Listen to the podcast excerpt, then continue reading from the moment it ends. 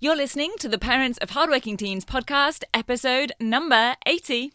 What could your teen consider doing less of next year in their study to create success, rather than always thinking about doing more and more? This is definitely something I need to consider as well, because I'm naturally a more is more kind of person. So if your teen also has the tendency to think they always need to be doing more in order to get more marks, then stay tuned.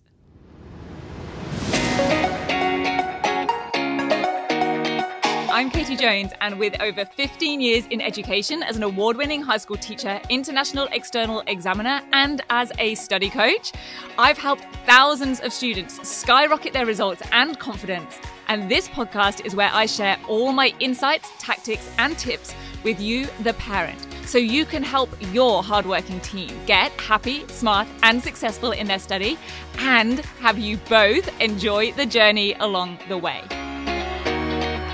This is the Parents of Hardworking Teens podcast. Hey, VIPs, how are you? I hope you and your teens are doing amazing. It's likely that they've now finished school for the year. Maybe they're in their last week, depending on where you're listening from. And maybe you are just done and enjoying the bliss of exams being done, the craziness of activities from the last week of school being done, and just being able to take a breath. Or maybe you're a little bit in reflective mode, reflecting back on the year. Maybe you're already thinking about next January and next year. I'm definitely the one who is already thinking about next year before we've even finished this year, which has its pros and its cons. I'm not your example of the person who is living in the moment, which I do know is not a great way to always live life. But I also know that it helps me be good at getting things done, being organized, basically having things well planned. Which also, unfortunately, means I'm not so great when things don't run perfectly to my plan and life doesn't follow my plan. so I could definitely do better with these things, but awareness is the first step, right?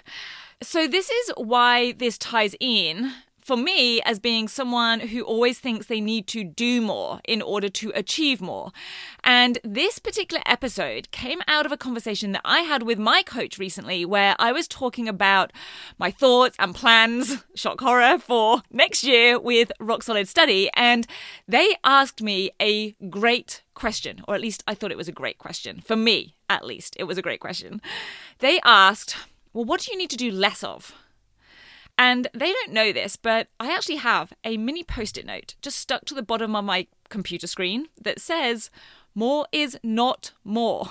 Because I am naturally the go, go, go person, the more is more person who does need to be reminded from time to time that more is not always more for me or my work or my life or my clients, the parents and students who I serve. So, as they asked me that, I was like, oh, that is a good question. And it really did get me thinking. It got me thinking a little bit differently and probably more creatively and with a more interesting perspective of what do I actually need to do less of to still grow things and help people more and take things to the next level? What would that create? Why would that be helpful? Not just to me, but to the people that I serve.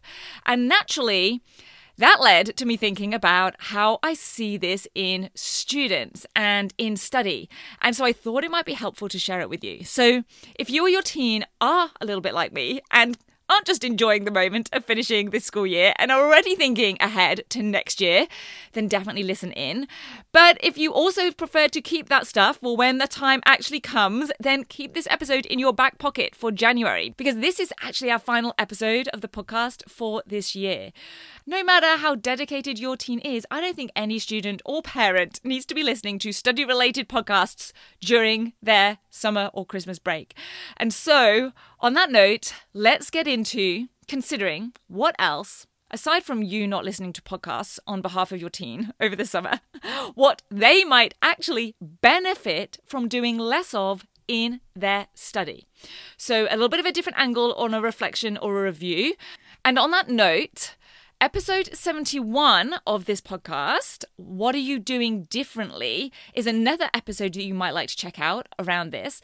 And also, episode 34, Hardworking versus overworking. I've had a lot of good feedback and a lot of people comment on that particular episode. So I'll put direct links to those into the show notes. Those are other episodes that if this resonates or you find this helpful or is applicable to your teen, those might be helpful as well. And they aren't just me talking about the same things, they are a bit of a different way to look at things or other things to also consider. Because always trying to do more can sometimes lead to unproductive levels of stress or even burnout for students, especially if they are already working hard. So, this is about making smart and strategic decisions about where your teen will be putting in their time and effort and brain power in future. It's not suddenly saying, okay, just stop doing this or stop doing that. It's about considering where they might be doing things that aren't really paying off for them or that have an opportunity cost to them because even though they might be producing some small benefit, they're taking up time or energy that could be better spent elsewhere or even better spent on just recharging the batteries, resting. Because it's certainly true that more is not always more. Now, sometimes it might be, and I will touch briefly on that in a moment, but sometimes it isn't. And how do we know? Well, First of all, having just too much on, or even too much selection of things that we could be doing, just tends to lead to overwhelm. I mean, when we see some of those restaurant turnaround shows, we almost always see them telling the restaurant owner to cut down your menu. Do less dishes, but do them better. Or in renos and home makeover shows, it's all about minimizing clutter and having one or two statement pieces. Now, if you've been following me for a while, you will know that I talk about how learning more and more subject content isn't necessarily going to make any difference to your teen's marks if your teen doesn't also have the skills of applying that knowledge, that subject content, to the question in the way that the question is asked and the mark scheme requires. So, if subject knowledge isn't actually the weakest link for them, then it's going to be like putting more and more fuel into the car when the car doesn't have any wheels, right? We need to figure out and fix the missing link or the weakest link that is holding everything else back. So we want them to get smart about things and we want to help them figure out what to do more of and why and how, but also to know what will make no difference if they do more of it. Indeed, even what they could do less of and it wouldn't impact or reduce their results. And in fact, might even create the potential to increase their results because they could either take more time for themselves and their well being or because it would make more space for the things that they do need to be doing of. So let's say the restaurant that is getting the overhaul, the makeover, already has 10 dishes for their starters, 10 for their mains, and 10 for their desserts. Do we think that adding more new dishes is what's going to increase their bookings, increase their takings, increase their customer satisfaction? Probably not. It might be their customer service that needs fixing or improving. It might be the quality of those dishes, of the food that they produce. It might be creating an online booking system. It might be the style of food just doesn't fit well with the locals. It might not be appealing to them. There could be all sorts of things that they could change or improve that isn't just about adding more food to the menu. And what tends to happen is that they increase their success by actually having less dishes on their menu. And with that, they'd also have to then buy less ingredients or less different ingredients. They'd have less different dishes that they'd have to cook on the night. It would actually make their lives easier. And they'd still then increase the number of bookings, number of covers, their revenue, their profit, their reviews, whatever success means for them.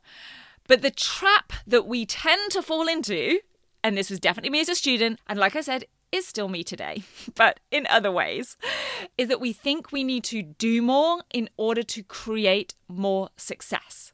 Now, that may be the case. If you are listening to this and you know that your teen isn't doing their homework, isn't bothering to find enough or the best quotations for their essay, if they aren't doing any revision for their exams, then yes, they probably do need to do more. Just like if a restaurant only serves one starter, one main, and one dessert, then maybe they would do better by offering a couple more options and doing a little bit more. Although I do know a restaurant that does just that. The owner has one menu that he serves for a period of time, like a week or two. It does change over time, but you go for dinner and he tells you what he's making for dinner.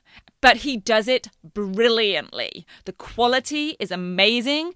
And that idea that he will just cook what he deems to be the best combination of dishes for the meal is part of the experience of it all.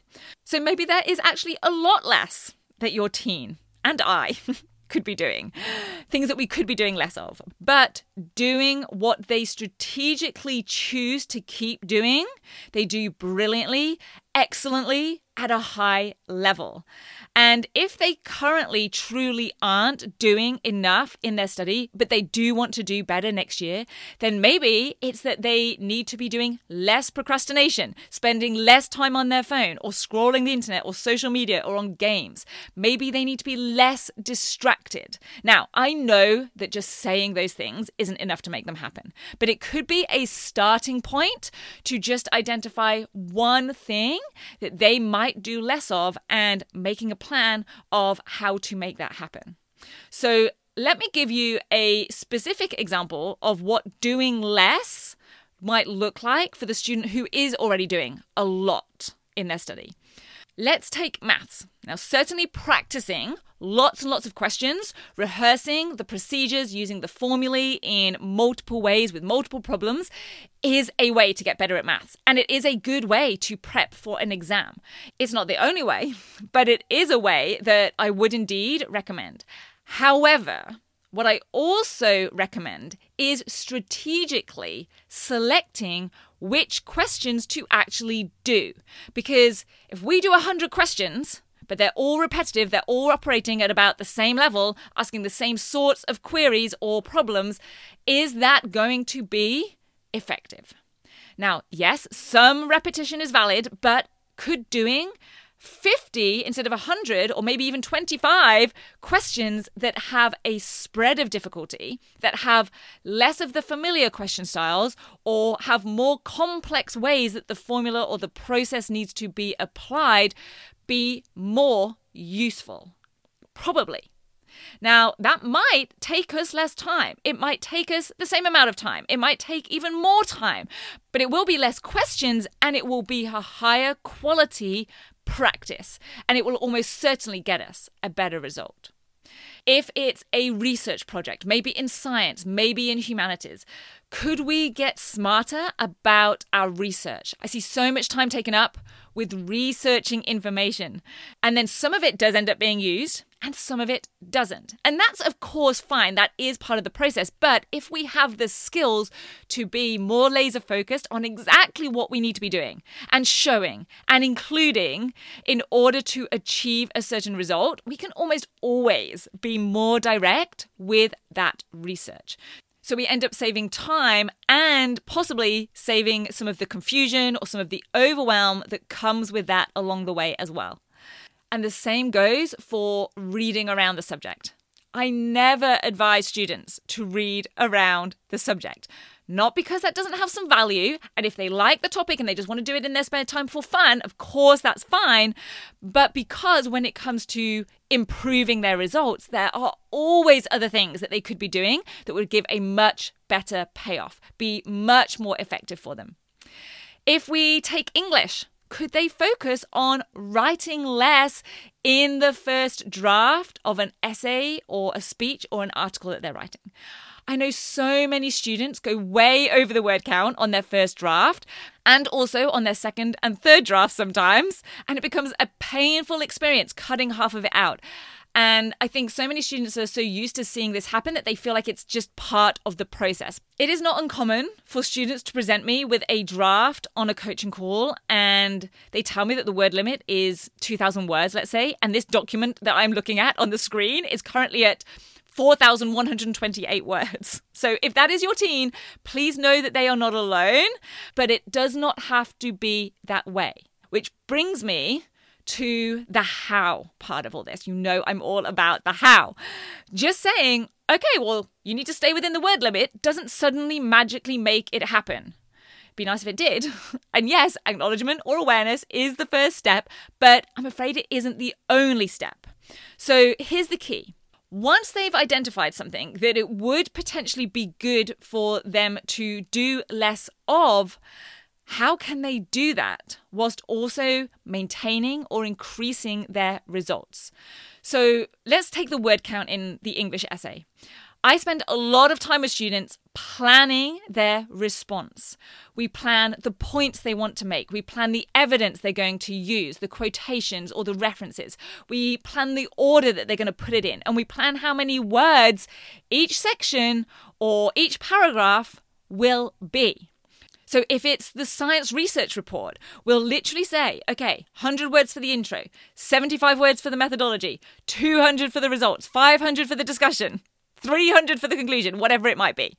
We literally list those out and make sure that the maths works. And then, as soon as they're starting to go over that word count, which they will probably do if that's how they're used to working, maybe they're writing the first body paragraph of their English essay or they're writing the introduction of that science report. As soon as that starts to happen, they can address it. They can think, okay, where am I writing too much? What's the key focus that I need to get in here? How does it relate to the marking criteria? Not wait until they've spent twice as much time writing it all and then spending that much time again trying to cut it all. And to wrap all of this up, if they realize that they don't know how to do things differently, or they don't know where they might be doing more than they need to, or they aren't sure of how to be more strategic, what they could do less of or cut out of their study without it having a detrimental impact on their results, and in fact, it having a positive impact on their results, then that in itself may be the issue that needs solving. Just saying, one way to solve that is to enroll them into the 10 week grade transformation program it will probably become apparent just through completing that training what it is that they have been doing that they don't need to be doing. Because the 10WGT is all about having your teen work smarter, not harder, but specifically also giving them the actual strategies, skills, and techniques to do it, to know how to do it, be able to do it. So, if your teen has worked hard this year and you're perhaps concerned about what leveling up for next year is actually going to look like, then consider or have them consider what they actually need to be doing less of? Where are they putting time and energy into things that actually may not be giving optimal payoff? Is there something that is taking time or energy or brain space away from the things actually do need to be happening? And do they know why and also how to actually do that? It might lead to some interesting conversations. So, have a wonderful rest of your week and an amazing summer holiday, Christmas, New Year, or any other celebration or time out that you are having. I will be back here on the podcast late January 2024. I cannot wait to do next year with you and hopefully maybe also with your teen. I'll meet you back here then. Have a great break. Take care. I'll see you soon. Bye.